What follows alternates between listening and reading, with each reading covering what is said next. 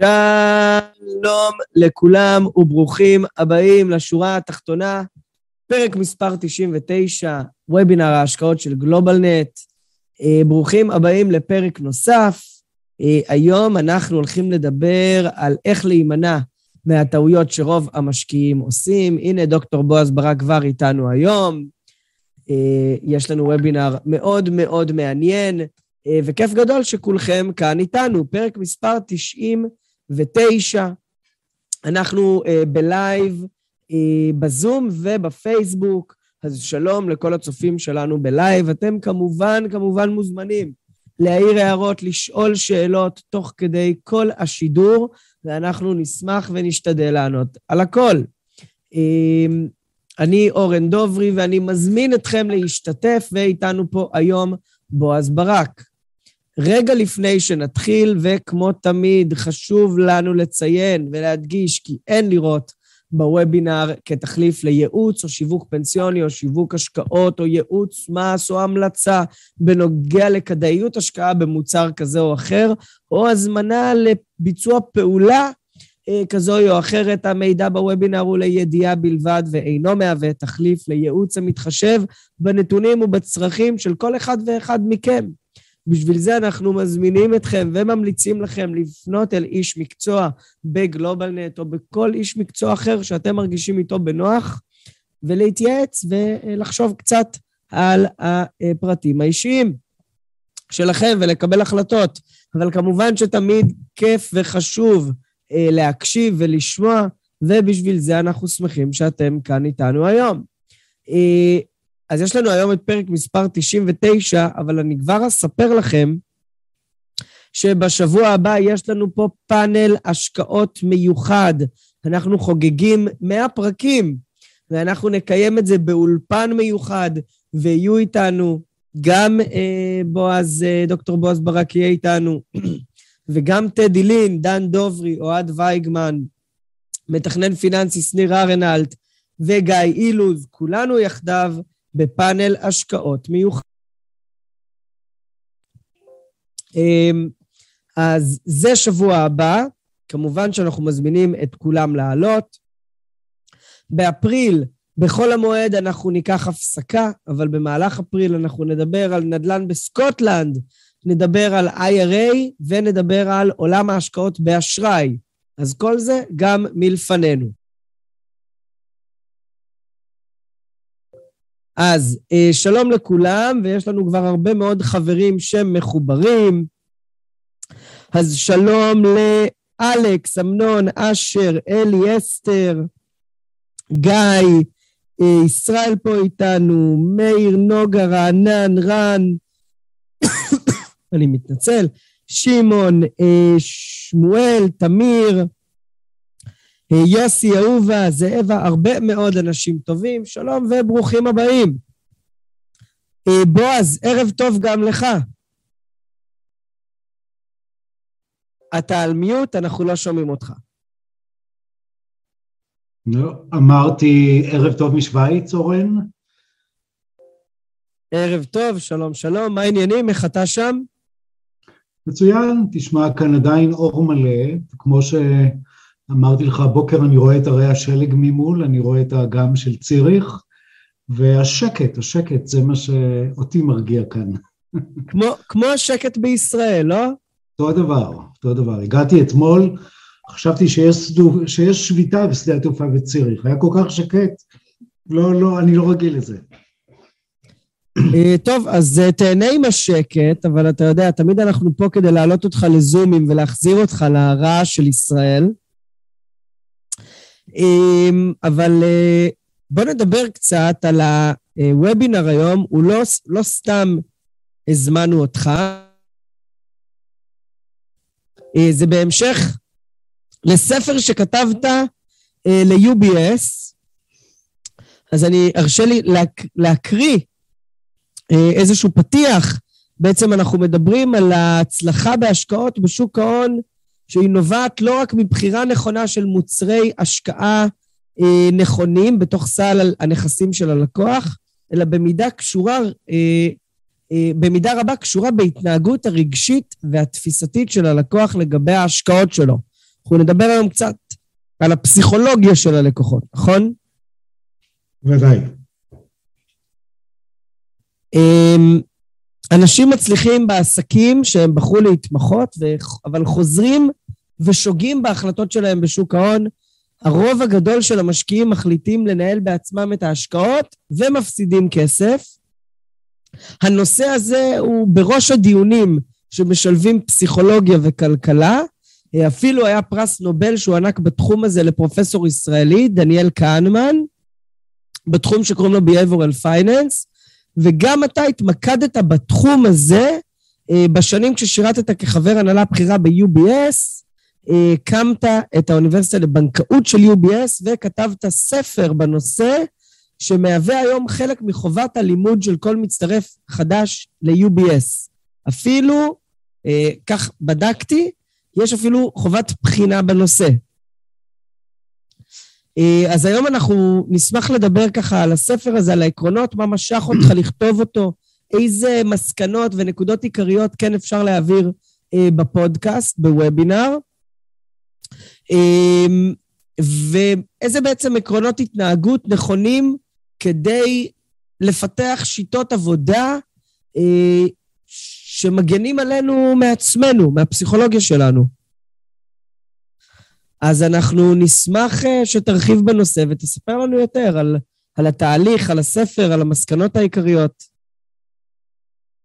אוקיי, okay, בשמחה. אה, שוב, זה שונה מכל הרצאה אחרת, משום שהפעם אנחנו מדברים על נושאים שהם לא פיננסיים, הם באים מעולם הפסיכולוגיה, אה, התנהגות וכיוצא בזה, אבל לדעתי חשובים לפחות באותה מידה, כמו כל הגורמים הפיננסיים ש... שמייצבים, שקובעים אה, במה נשקיע, איך נשקיע וכיוצא בזה. ואני הולך להתמקד בעיקר בשני נושאים שמטרידים אותנו באופן שוטף כל פעם כשמקבלים החלטת השקעה, זה אה, במה להשקיע, אה, כמה זמן להשקיע, אם לצאת מההשקעה, אם להיכנס להשקעה, כל אלה אה, מעורבים וקשורים לשני נושאים עיקריים, שאחד הוא אמוציות, מה קורה לנו בתחום של הרגשות בשעה שאנחנו נכנסים להחלטה בנושא של השקעה, והדבר השני הוא מה שנקרא הטיות, באנגלית קוראים לזה biases, זה יש לנו מבנה אה, מנטלי, פסיכולוגי מסוים, וזה לכל אחד מאיתנו, שמשפיע באופן דומיננטי מאוד על תהליך קבלת החלטות השקעה, בשעה שהוא לא נמצא במהלכים אחרים בחיים.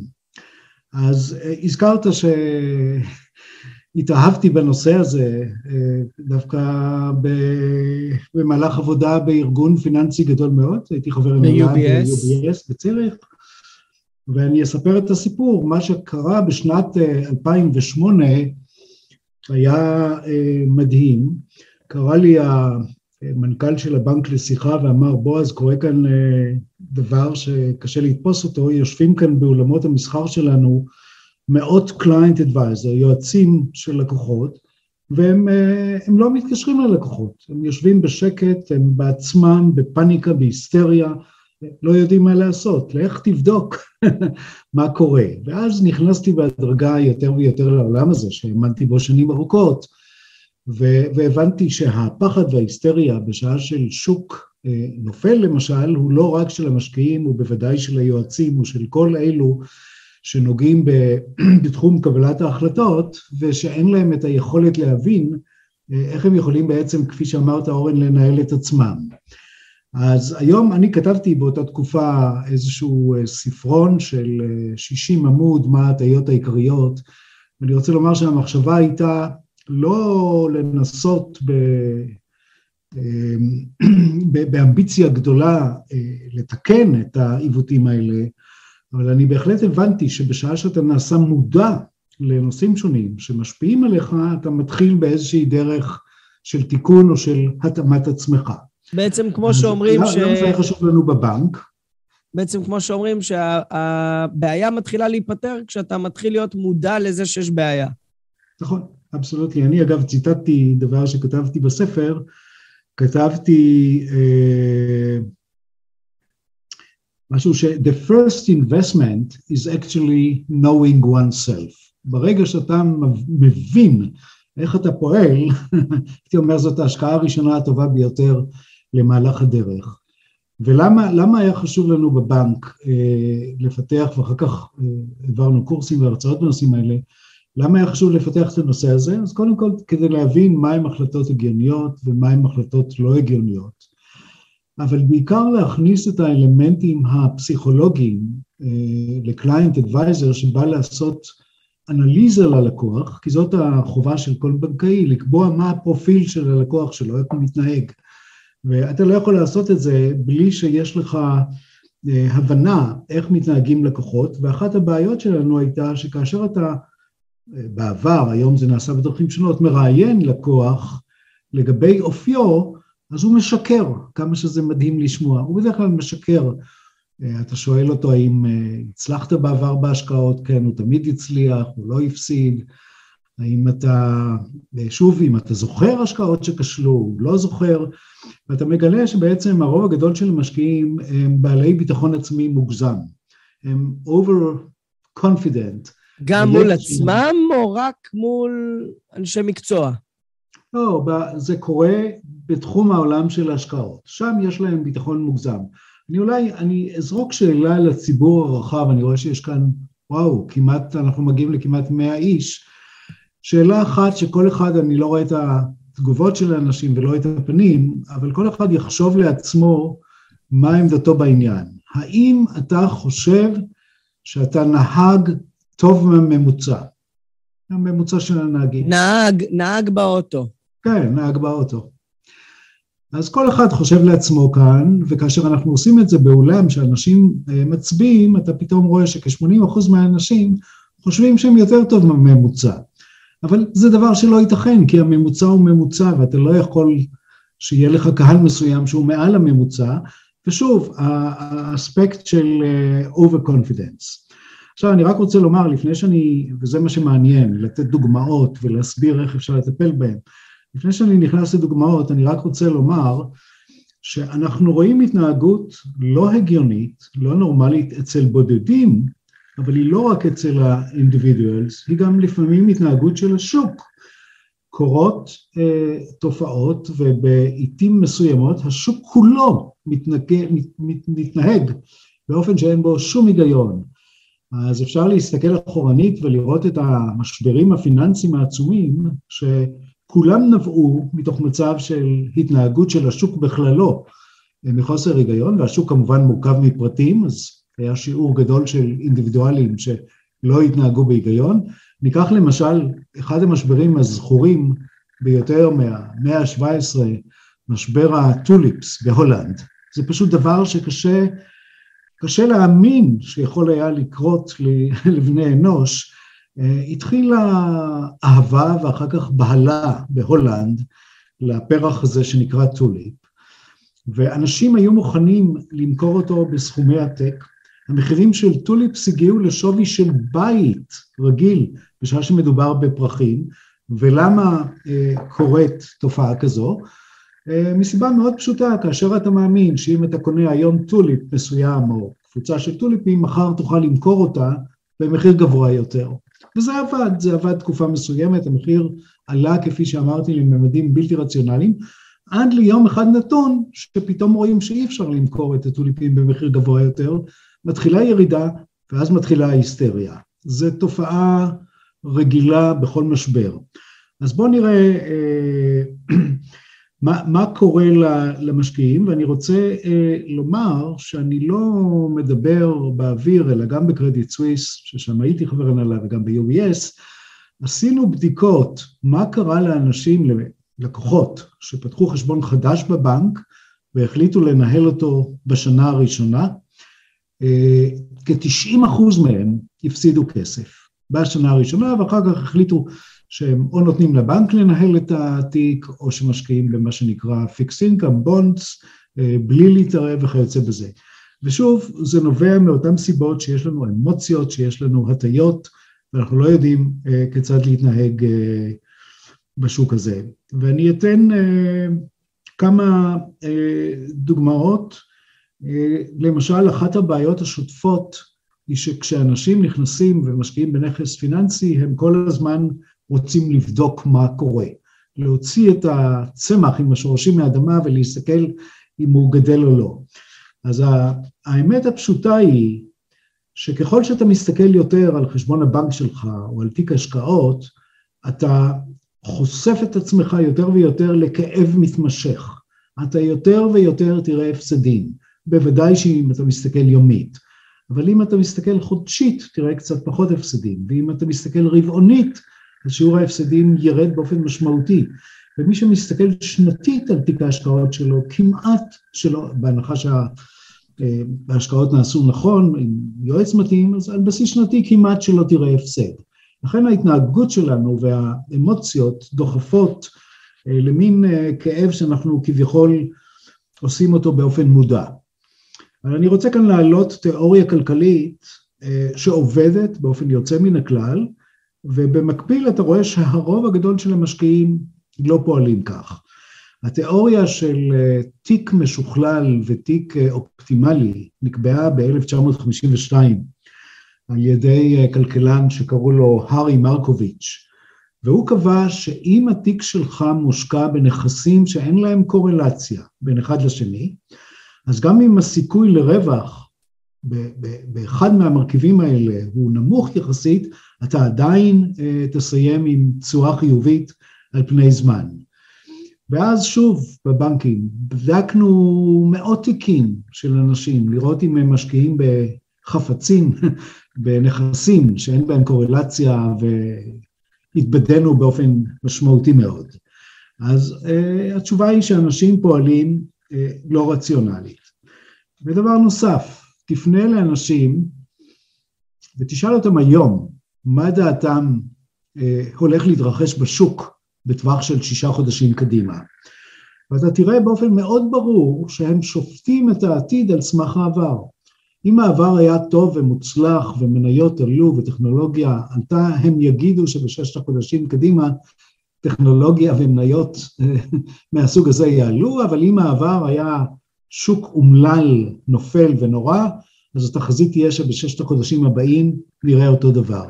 כלומר, אין בעצם אה, יכולת של חיזוי, אלא הערכה שמה שהיה הוא שיהיה, וזה לגמרי לא נכון, כי בדרך כלל בשוק עולה, אתה צריך אה, לחשוב נכון ומפוקח, שיש סיכוי גדול יותר, גבוה יותר, שהשוק יתחיל לרדת. אה, אני רוצה לתת דוגמה נוספת, מה שנקרא memory construction. רוב האנשים שמשקיעים בשוק ההון יוצרים איזו קונסטרוקציה מסוימת לזיכרון שלהם, והם לא זוכרים, באמת לא זוכרים, מה קרה. הם בדרך כלל זוכרים את ההשקעות הטובות שלהם, ולא את ההשקעות הרעות. זה כמו אגב אורן שאנשים זקנים בדרך כלל זוכרים דברים מסוימים אבל לא זוכרים את הדברים האחרים. אבל אני ראיתי אה, בהתנהגות היומיומית עם לקוחות שכאשר הם מסתכלים על השקעה, אם ההשקעה הייתה המלצה של הבנק או של היועץ שלהם והצליחה, הלקוח, המשקיע, בא ואומר, לא, זה היה רעיון שלי. אבל אם רעיון שלו, של המשקיע, של הלקוח, לא עבד, הוא תמיד יאשים בזה מישהו. הוא יאשים את הבנק. מישהו. כן, אתם אמרתם, אתם אה, אה, המלצתם. אתה יודע, אני מצטט, יש הרבה אנשים שכשמגיעים לנקודת הפסד אומרים, אני תמיד ידעתי שכך יקרה. אם תמיד mm. ידעת, אז, אז למה פעלת בכיוון הזה? אז שוב, אה, הפסיכולוגיה טורפת את הקלפים בכל מקום, ואז תשאל אותי, מה הפתרון לדברים האלה? מה הפתרון לזה שאנחנו כבר לא זוכרים, שאנחנו קצת סנילים בהתנהגות? והפתרון הפשוט והברור ביותר הוא תרשום באופן מאוד מדויק כל החלטה פיננסית שלך. אתה נכנס להשקעה, אתה נכנס למניה, תרשום למה בחרת להיכנס, מה ישנה את תפיסת העולם שלך, כדי שיהיה איזשהו stop loss מנטלי. אני זוכר סיפור שחבר סיפר לי אה, על פגישה שהייתה לו עם משקיע אגדי שניהל את אחת הקרנות הגדולות ביותר של חברת פידליטי, והוא הוזמן לחדר שלו, והאיש ניהל מיליארדים והוא הופתע לראות בחדר שכל המדפים, היו המון ארונות, עמוסים בתיקים, והוא שאל אותו, מה זה? מה אתה שומר כאן? והאיש אמר, תשמע, כל החלטה שקיבלתי עד היום רשומה במפורט. אני יודע בדיוק מה אני עושה ומתי אני צריך לצאת וכיוצא בזה. אז אם נדמה לנו שיש אה, גאונים כאלה ששולפים מן המותן ותמיד מצליחים, לא, אולי הם גאונים, אבל הם מאוד מסודרים. אז אני שוב אומר, אם תרשום אה, כל דבר באורך מדויק, כל התפתחות והחלטה, תוכל לשלוט יותר טוב ברגשות שלך. עכשיו, אה, אנחנו, אתה ציינת שפרופסור ישראלי, היה אבות, אבי אבות התורה הזו, שנקראת Behavioral Finance, פרופסור דניאל כהנמן, כתב ספרים, הביא לכך שהנושא הזה של התנהגות נעשה פתאום יותר חשוב מגורמים כלכליים פונדמנטליים.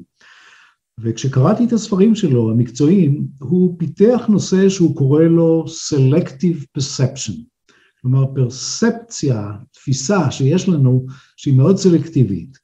והוא אומר, אני מתרגם מהספר שלו, הוא אומר, אפילו כשאנחנו אה, אה, מסתכלים על אלמנט מסוים, ואנחנו משוכנעים שאנחנו מסתכלים עליו באובייקטיביות, אנחנו עדיין רואים מה שאנחנו רוצים לראות, או מה שאנחנו מצפים לראות. כלומר, יש לנו built-in mechanism שאנחנו לא מסוגלים לראות ממש את מה שלפנינו, אלא אנחנו רואים יותר את מה שאנחנו היינו רוצים לראות. ואני יכול לתת דוגמאות שכאשר פלוני אלמוני שנותן לנו אה, אינפורמציה הוא פלוני אלמוני שמוכר לנו ושחביב לנו, אנחנו נעריך את דעתו על פני אחרים, למרות שאין בזה היגיון. וכאשר מישהו נותן לנו למשל אה, אנליזה של מניה שהיא 60 אה, עמודים, לעומת מישהו שכותב שלושה עמודים, אנחנו ניתן לייחס ל-60 עמודים משמעות גבוהה יותר. כמובן שלא לא נקרא לא את זה ולא את זה. לא. Uh, הבעיה היא שלא קוראים, הבעיה היא שרוב המשקיעים שולפים מן הבטן, הם קיבלו טיפ מסוים, הם בעיקר חושבים, אני אמרתי ובקונפידנס, שהם יודעים יותר טוב מאחרים. כמו שאומרים על נהיגה בכבישים, לי זה לא יקרה, אומרים, אני יודע יותר טוב מאחרים. כאשר ישנה ודאות שמניה מסוימת תעלה ב-60 אחוז, ואתה מדבר עם אותם משקיעים, הם אומרים, אה, לא, לא, לא, בוודאות של 90 אחוז זה יעלה. אז הם גם לא מכינים את עצמם לאפשרות שההפך יקרה. אה, אז בואו נראה אה, הלאה. כאשר אנחנו אה, פועלים בדרך מסוימת, בעיקר בשוק ההון ומפסידים, מאוד לא נוח לנו. אנחנו מרגישים מבוכה מסוימת. ואז אנחנו רואים מודל של התנהגות שהוא בדרך כלל להאשים אדם אחר. אתה לא אשם, מישהו אמר לך, מישהו סיפק לך את האינפורמציה, וזו הדרך הגרועה ביותר לנסות ללמד את עצמך אה, משהו חדש. וכשאין אה, מי להאשים, אז אתה רואה שהמשקיע ממציא כל מיני סיבות ארטילאיות ולא הגיוניות, למה הוא פעל בדרך מסוימת, ש... אה, הביאה לאותה, לאותה השקעה. אגב, רואים התנהגות נוספת, שכאשר מישהו השקיע פעם בסקטור מסוים, או במניה מסוימת, והתוצאה הייתה שלילית, הוא בחיים לא ישקיע יותר באותו סקטור או באותה מניה. הזיכרון הצורב יושב בשעה שזה טיפשי לחלוטין לא לשקול כל פעם את אופי ההשקעה מחדש ולהחליט הפעם זה מתאים או לא, או לא מתאים.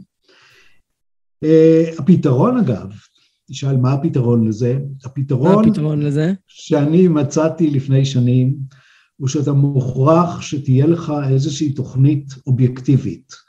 ובדרך כלל תוכנית אובייקטיבית היא תוכנית שיש בה מספרים. היא תוכנית מתוכנתת אה, או מחשב, היום רוב המשקיעים המתוחכמים עובדים עם תוכניות מחשב, שיש בהם היסטוריה רלוונטית, שיש בהם יכולת להעריך מגמות ותנודות בשוק, אבל הם צריכים לסמוך על התוכנית הזאת באופן מלא, לא להחליט שהם משנים את, ה, את ההחלטה כאשר זה לא נוח להם, כאשר הם חושבים אחרת, כי אין ספק שהמספרים היבשים, העובדות, הן לחלוטין צודקות יותר מאשר ה-human being שהוא מתנדד, מתנדנד.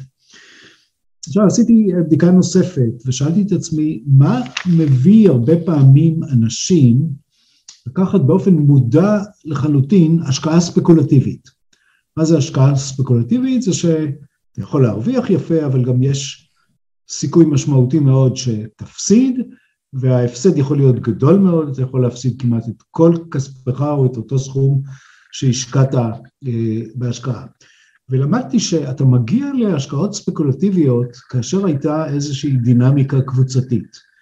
כאשר כולם מדברים על דבר שלא יכול ליפול, לא יכול להשתנות, הוא רק יעלה. כאשר השכנים שלך אה, והחברים ביום שישי בערב מדברים על דבר אה, שהוא נתון להצלחה, וגם אשתך אומרת, תשמע, לא ייתכן שהשכן יעשה כסף וידבר על זה ואתה לא עשית כלום, אתה נכנס לאותן אמוציות אה, ספקולטיביות.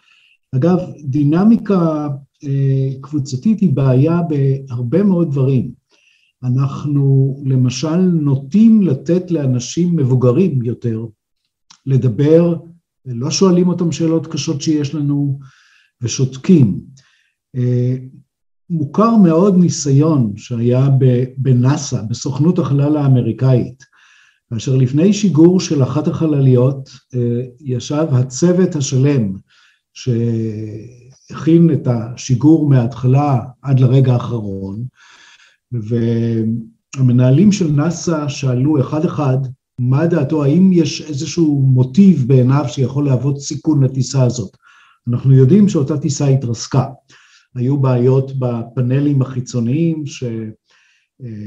שהתקמטו, שלא, שלא מנעו חום וכיוצא בזה, אבל מה שמסתבר, כשעשו פוסט מורטום לאחר אותה התרסקות של החללית, הסתבר שהיה אה, מהנדס צעיר שהיה לו ברור לגמרי שאותן אה, אה, מעטפות שלא תפקדו היו מקור סכנה בלתי רגיל, וכששאלו אותו למה ואיך, הוא אמר, תשמעו, כל המנוסים והמבוגרים דיברו, אז מי אני שאבוא ואומר משהו? אז אנחנו שוב רואים את הדינמיקה הקבוצתית, איך היא משפיעה בשורה של נושאים. אגב, מה הפתרון בהשקעה ספקולטיבית? כמעט שאין פתרון, כמו שאין פתרון לרפא אותך מאיזושהי תחלואה שאתה addicted, שאתה אה, נתון לה, אבל מה שצריך לעשות זה אם אתה יודע שהשקעה היא ספקולטיבית, תקבע מראש מה סכום הכסף שאתה משקיע. ובעיקר, אל תזרוק כסף טוב אחרי כסף רע. הפסדת, זהו זה. אל תנסה ואל תחשוב שאתה יכול לעשות average down, כלומר אם המחיר יורד, אתה הולך וקונה עוד כי אתה מוריד את הממוצע. לא, זה לא עובד. כל השקעה היא השקעה בפני עצמה. כן. אני רוצה להמשיך בתיאוריה של אה, דניאל כהנמן, הוא דיבר על נושא שנקרא loss aversion. מאוד מעניין, סופר מעניין, הוא קיים בכל אחד מאיתנו. אומר דניאל כהנמן, משקיעים חוששים יותר מהפסד מאשר מרווח. זאת אמירה נכונה, אבל בואו נראה מה יש בה. אה, היא מביאה לכל מיני אה, תפיסות לא נכונות, אני אתן לך דוגמה מאוד פשוטה, קנית מניה ב-50 דולר, היא עלתה ל-100 דולר, היא ירדה ל-75 דולר, אתה כבר אומר, אני מופסד על המניה הזאת. לא, אתה לא מופסד, אורין, אתה מורווח 25 דולר. אבל לאנשים יש תפיסה טבעית, אה, כאשר זה מגיע להפסד, להסתכל על איזה reference line, על קו uh, התאמה, שהוא לא נכון ולא אמיתי. הדוגמה הזאת מוכרת אה, ודאי למאזינים שלנו, אה, שמכרו דירה או שתיים בחייהם, אה, מתי אתה מוכר דירה? כאשר השוק גואה וכאשר אתה חושב שתוכל לקבל מחיר טוב, ועד שאתה מתנהל למכור את הדירה ואולי צריך סידורים אחרים, אתה רואה שמחירי הדירות באותו שוק ירדו, או שהם יורדים, או שהם פחות אטרקטיביים. מה שלא קרה עשר שנים. כן, אבל, אבל מה שאני רוצה לומר, בעולם הגדול, זה שמחירי הדירות ירדו קצת, אבל אתה עדיין מורווח משמעותית, לא צריך לשמש סיבה לא למכור היום, כי המחירים יכולים להמשיך. אבל אם אתה מייחס לזיכרון שלך את הרמה הגבוהה ביותר אי פעם שראית או קראת שמחירי הדירות הגיעו אליה, אז אתה לא, אתה לא תצליח במשחק הזה. אז אומר קהנמן, אנשים מבקשים למנוע הפסד ביחס לנקודה מסוימת, אבל מה קורה לאנשים כשהם בעצם ממש מפסידים? קורה דבר מוזר מאוד. האנשים הקונסרבטיביים ביותר, כאשר הם מפסידים, נעשים חיות רעות. הם לוקחים פוזיציות אגרסיביות שלא מתאימות להם, והכל במטרה להחזיר לעצמם את ההפסד באיזושהי דרך. וזאת אחת הבעיות שצריך להיות מודעים לה. הפסדת, הפסדת. אין סיבה להגדיל את uh, רמת הסיכון. ויש המון נושאים שקשורים להתנהגות האנושית שלנו, קוראים לזה pride and, uh, and regret. אנשים לא אוהבים uh, שיראו אותם מפסידים, ולכן כשישנו איזשהו הפסד קטן, אז הם uh, אומרים, אה, זאת השקעה לטווח ארוך, אני הולך להישאר בשנים ארוכות. ושוב, אין כאן שום, שום גרנטי שהצעה כזאת תצליח. אז אני רוצה uh, להתקרב לסיום ולתת כמה טיפים שרוב האנשים שוב שוגים בהם. Uh, האנשים נוטים לרוץ יותר מדי זמן עם הפסד. יש הפסד, לא נוח להם לסגור אותו, בשעה שהתנהגות אחרת היא הרלוונטית, יש הפסד, תסגור אותו. take your loss and run away. באותה מידה, אנשים מהרים מאוד למכור אה, השקעות מצליחות. השקעה עולה ב-20 אחוז, מחסלים אותה מיד, בעוד שאילו היית מש... נשאר, ממשיך לעקוב, היית יכול להגיע גם ל-100 אחוז, ל-200 אחוז והלאה. אז אני שוב אומר, מושכים הפסד יותר מדי, סוגרים השקעות מצליחות אה, מהר מדי. אני הזכרתי את הנושא של אה, over confidence, שמביא לאנשים את התחושה שהם יכולים to predict the market, ואנחנו יודעים שאף אחד אה, לא יכול, ויש תופעה נוספת שאני רואה אותה מדי פעם, שנקראת באנגלית, היא נקראת mental accounting. אתן לך דוגמה מאוד פשוטה. אתה הרווחת בפיס סכום מסוים, ואתה מנהל השקעות אה, של עצמך, את הסכום שהרווחת בפיס אתה רואה כמשהו שהוא בר סיכון, שהוא שווה להסתכן בו. אה, בשעה שכל דולר הוא דולר וצריך להסתכל עליו כדולר. כלומר, כשאנשים מתחילים לעשות חשבונות אה, פסיכולוגיים שונים ומקורות כסף שונים מקבלים ביטוי שונה במוח שלהם בפני השקעה, הם בעצם אה, לא פועלים נכון. ואני רוצה לסיים ב... בשני דברים. קודם כל, אני אשמח לשלוח את הספר הזה, אורן, למי שיבקש, יפנו אליכם או אליי. אז הנה, אז כבר ביקשו בצ'אט את הספר, אז חברים, כל מי שיפנה אלינו או לבועז, יקבל את הספר ב-PDF, במייל. כן, אה, מי שישלח לי אימייל יקבל את זה תוך כמה ימים. אגב, הספר הוא באנגלית לצערי ולא בעברית, אבל הוא מאוד ברור, יש בו גרפים, יש בו דוגמאות, פשוט אפשר לקרוא אותו כמו ספר מרתק, כי אנחנו מוצאים את עצמנו בתוכו, עם כל השגיאות שלנו. והדבר האחר, אורן, שסיפרתי לך, אתה יודע שאני פיתחתי איזשהו מודל אה, של השקעה, אסטרטגיה של השקעה, שאני קורא לה Global Sector Rotation, וכשאתה שואל אותי לפי מה האינדיקטורים שלי, לפי מה אני עובד, אז זה בדיוק לפי הספר הזה. אני רוצה לקנות סקטורים, יש רוטציה בסקטורים, סקטורים שאף אחד לא רוצה לקנות אותם, שמאסו בהם. אגב, אני רוצה לחזור ולהזכיר משפט ששמעתי אישית מפיו של לורד ג'ייקוב רוטשילד, שאמר, You have to buy when the blood is running in the street. מתי אתה צריך לקנות משהו? כשאף אחד אחר לא רוצה, כשכולם מיואשים, כשאף אחד לא רואה אפילו תקווה לאיזושהי התאוששות, זה הזמן לקנות, אבל גם זה הזמן למכור. כשכולם רואים שטוב ויפה, כוח הקנייה מיצה את עצמו, ותתחיל לחשוב על למכור ולא לרוץ עם העדר. אז אני עובד על, ה, אה, על הנושא הזה של הסנטימנט, אני מגיע לגיוון עצום עם הסקטורים, 2,600 סקטורים שאני עוקב אחריהם בארצות הברית, אמ, אני אה, משתמש גם בשורט פוזיישן, ואני בעיקר אה, עושה דבר שהרבה משקיעים אה, שוגים בו, אני לא סוחר הרבה. אני סוחר פעם בחודש, פעם בחודש אני מקבל החלטה, מה אני רוצה לקנות, לא בכמות גדולה, קונה שלושה, ארבעה סקטורים, וזהו. היום הפורטפוליו הזה הוא פורטפוליו של UBS הנפיק, UBS הוא אדמיניסטרטור, רשם אותו למסחר בבורסה בציריך, אני בסך הכל המנהל, אבל אה, בשנים שהרצנו כסף אה, חי וחם, ראינו תוצאות של מעל 100% בכל אחת מן השנים האלו, לא משום חס וחלילה שיש לי איזשהו כישרון מיוחד, אלא רק משום שהייתי מאוד ממושמע, וכך אני אה, מכריח את עצמי ואת החברים שלי לנהוג. אז קודם כל, מאוד מרתק.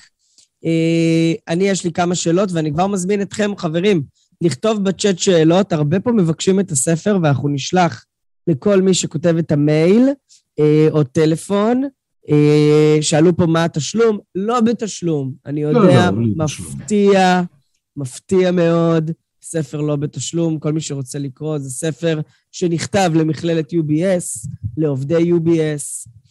אה, ואגב, מי שעניין אותו, הסקטור רוטיישן, גם מוזמנים לכתוב, ונשמח אה, לחזור אליכם ולתת לכם פרטים נוספים.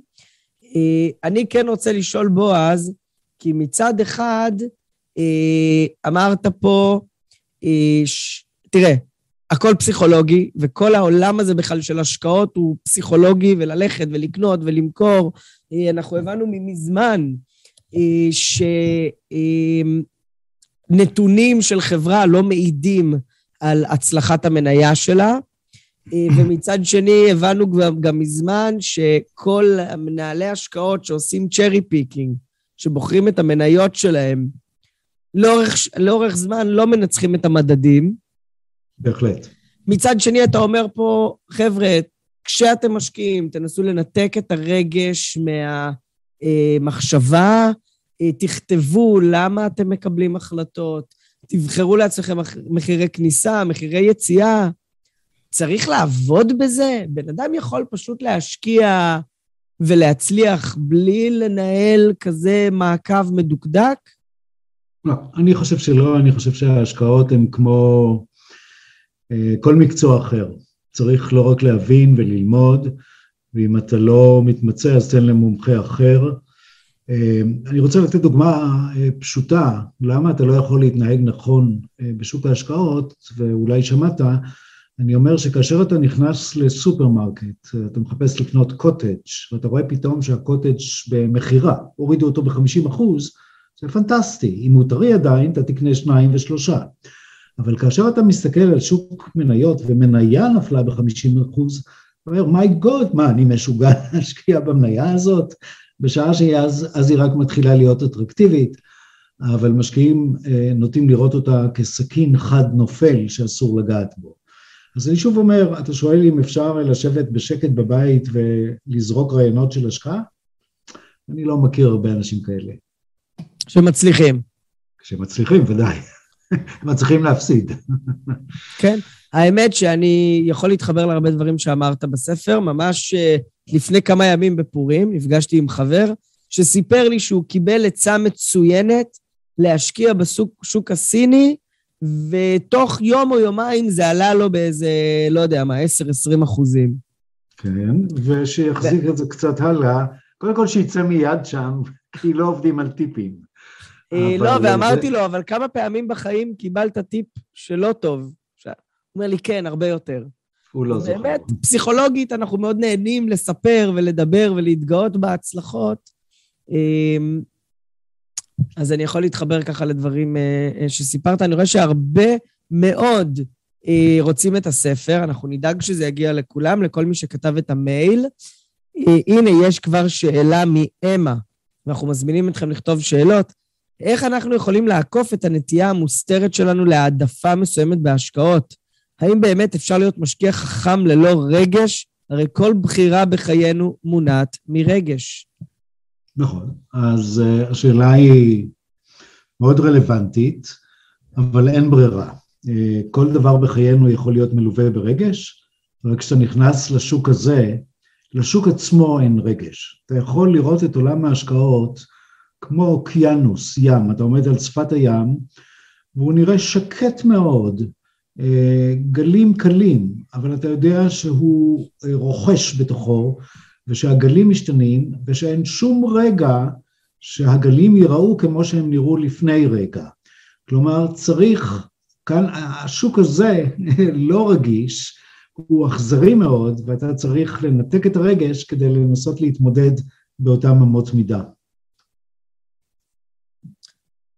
כן, אמ, זה מאוד מעניין. אני מנסה לראות אם יש פה שאלות בין אה, כל מי שמבקש את הספר. יוסי, אתה כותב פה שאתה תשמח לקבל את הספר, תרשום לנו את המייל שלך, למרות שיש לנו את המייל שלך. אמ, בוא, אז אני קודם כל רוצה להודות לך מאוד. לא, לא דבר, אני אה, א', נהנה ואת הכל עשיתי במסגרת עבודה, לעזור ל-UBS.